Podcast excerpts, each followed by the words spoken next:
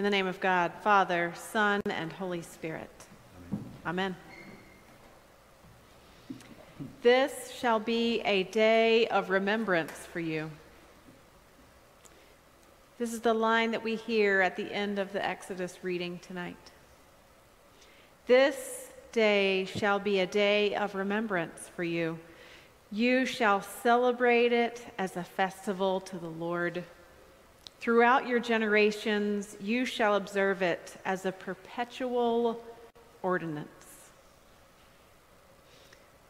So, this got me thinking about memorable days. See, memorable days have meanings and expectations tied to them those rituals that we expect to happen on certain days.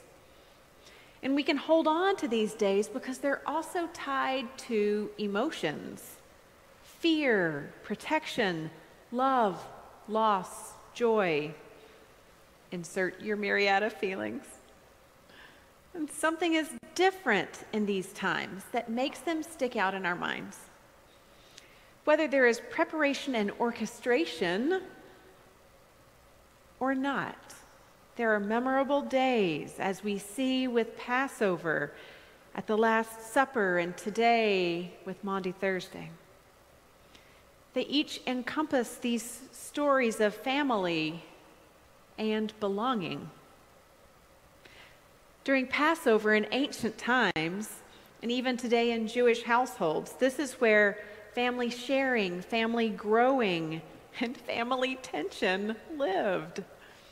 In the planning and the tender care of ritual, in the stories. The new people at the table, the old people at the table, honoring those who are no longer at the table. And remembering that God is the Lord of all, as it is written in Exodus. In the rite of the Passover, this day of remembrance, the Jews find grounding. And as Christians studying this scripture, we can see our foundation. And in living into a rhythm of honor, honoring memorable days, we too are reset, reacquainted, and we return to faithfulness with the Lord. In Jesus' time, they are gathering around the time of the Passover. And we hear tonight of this meal with friends, marking a time to remember. Jesus has been preparing his friends to believe, to serve, to love as God so loved the world. His time with them is nearing an end. Through John's eyes in the gospel tonight and through Becky's voice, we heard, and during supper, Jesus, knowing that the Father had given all things into his hands, and that he had come from God and was going to God. Jesus knew that this would be a tender, memorable gathering. He was running out of time. The instructions he gave his friends in caring for one another and to those whom they would minister were not as discreet and detailed as what we read in Exodus tonight. Grounding in the majesty of God happened in the Passover, right? In the, in the blood on the lintels and on the stoop, right? like this majesty of God and, and, and in the ways of living, right? That's the grounding in the Passover. Jesus gave directions that were both global and intimate, mm, perhaps messier, emotionally speaking. First, Jesus began washing his friends' feet, and he said, You do not know what I am now doing, but later you will understand. He was showing his friends how humbling himself was important to teaching them. Humbling himself was important in serving them. It was part of the mystery.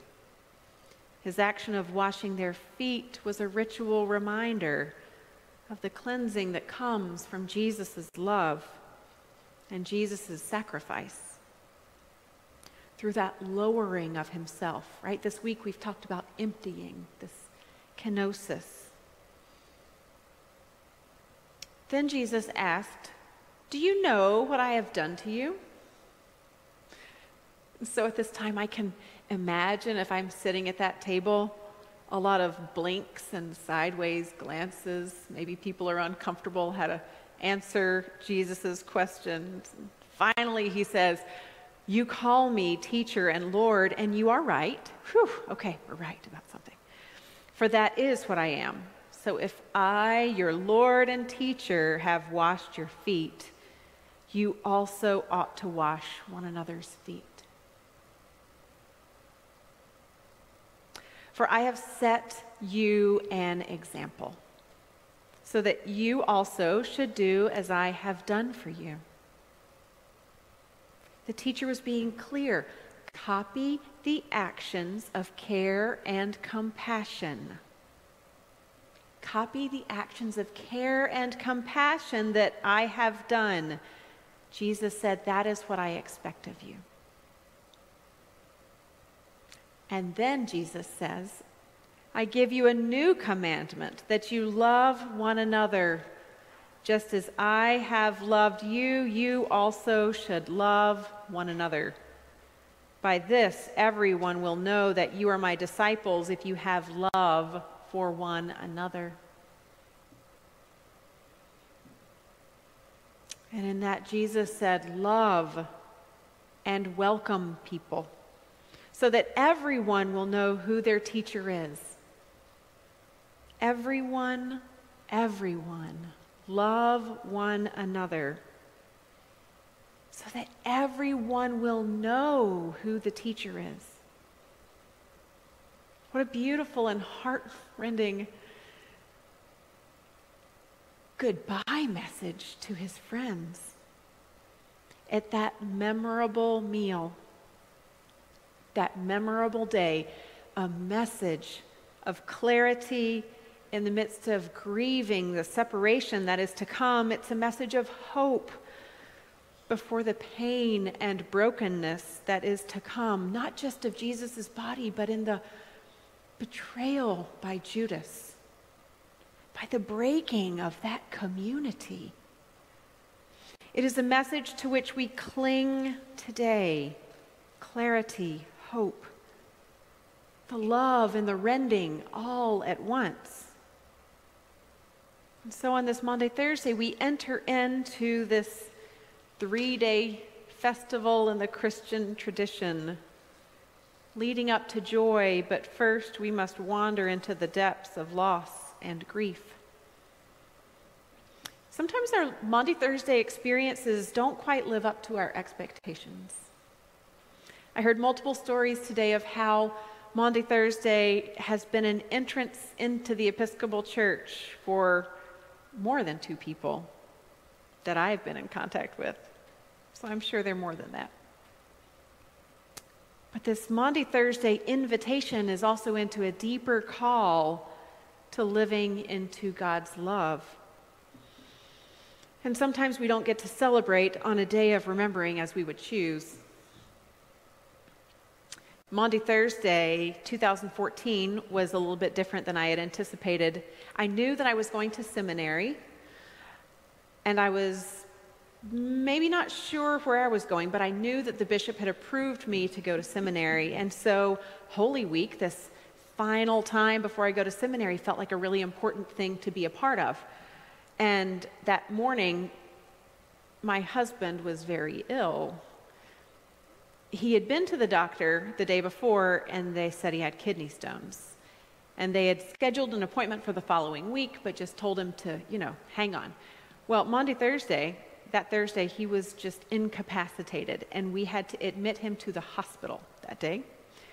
And they did an emergency procedure, I guess, the next morning. But Maundy, Thursday, and all of my plans for participating in a service of Eucharist and communion together in family suddenly shifted from being in a church family to being in the hospital, in the emergency department, with my husband writhing in pain. And so, family in that moment was not what I expected it to look like. That was not the festival that I was pre- planning on participating in. On this day in 2020, on Maundy, Thursday, 2020, just a couple of us were here, and everybody else was in their homes. We were in our homes and scared, uncertain of what was going to happen and what this was going to look like. Here we are in 2021 on Maundy, Thursday. There are a few more people in the nave, but most of you are at home. We're still not back in the rhythm of what we would prefer in gathering at the Lord's table and washing feet. And yet we can still enter into the connectedness that Jesus calls us into in emergency departments, in our homes, in the comments section of the interwebs.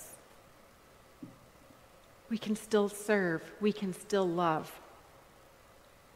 And we are still invited into acknowledging that God is the Lord of all, above all idols and distractions. Friends, I cannot know how Maundy Thursday resonates with you either this year or on a normal year. It could be just another day, it could be that it has a deep and visceral meaning for you in your faith.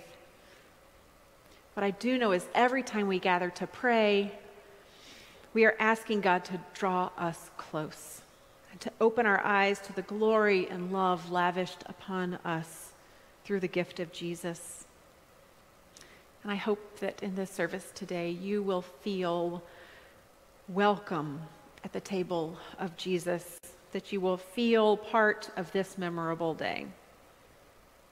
Just as you are, whether with tears in your eyes, pain in your body, exhaustion in your core, joy in your heart. And as we think about the vast complexity of human experience that we bring to this day and all that is wrapping up in the life and ministry of Jesus in these next three days, I want to leave with you a blessing from Kate Bowler, who is a Duke professor and writer, of whom some of you may know. And Becky passed along this blessing earlier today, and I want to share it with you. It's called a Maundy Thursday Blessing Deep in Distress. Excuse me, in deep distress. And this is what Kate writes Oh God, I am overwhelmed with grief and too tired to cry. Oh God, I need to hear you say my name. God, have mercy. Christ, have mercy. Spirit, have mercy. O oh, my Creator, speak me back into being. Show me the bonds of love that formed me, that hold me. Let them be as iron that enters my soul. Blessed are we who see that this present darkness is not all that there is. Blessed are we who look for the one, this Jesus, dressed as a servant who washes my feet. Blessed are we who say, I am known, I am loved, I can love again. I have loved you with an everlasting love. God, have mercy. Christ, have mercy. Spirit, have mercy. Hush, child, let me hold you. You are mine. Amen. Amen.